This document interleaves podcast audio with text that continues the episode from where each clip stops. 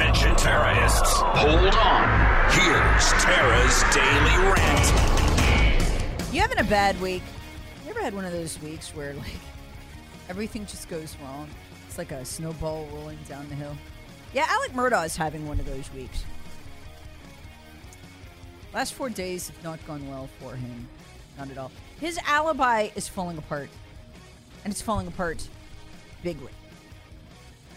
One of the things I was always interested in as a crime reporter is that you got to be pretty smart to commit crime.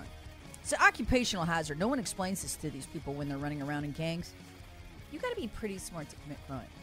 You got to do a lot of work. Almost as much work as if you had a job.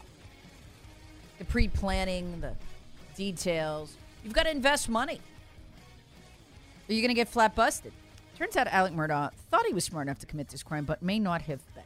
If you're going to shoot your family, it'd probably be a good idea to do it with different bullets than the ones that already litter your property. Terrorists want it. Hear the Tara Show weekday mornings on 106.3 WORD and the Odyssey app. T-Mobile has invested billions to light up America's largest 5G network, from big cities to small towns, including right here in yours.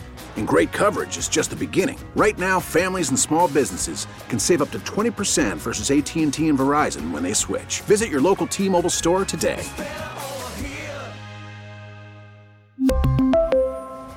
Plan savings with 3 lines of T-Mobile Essentials versus comparable available plans. Plan features and taxes and fees may vary.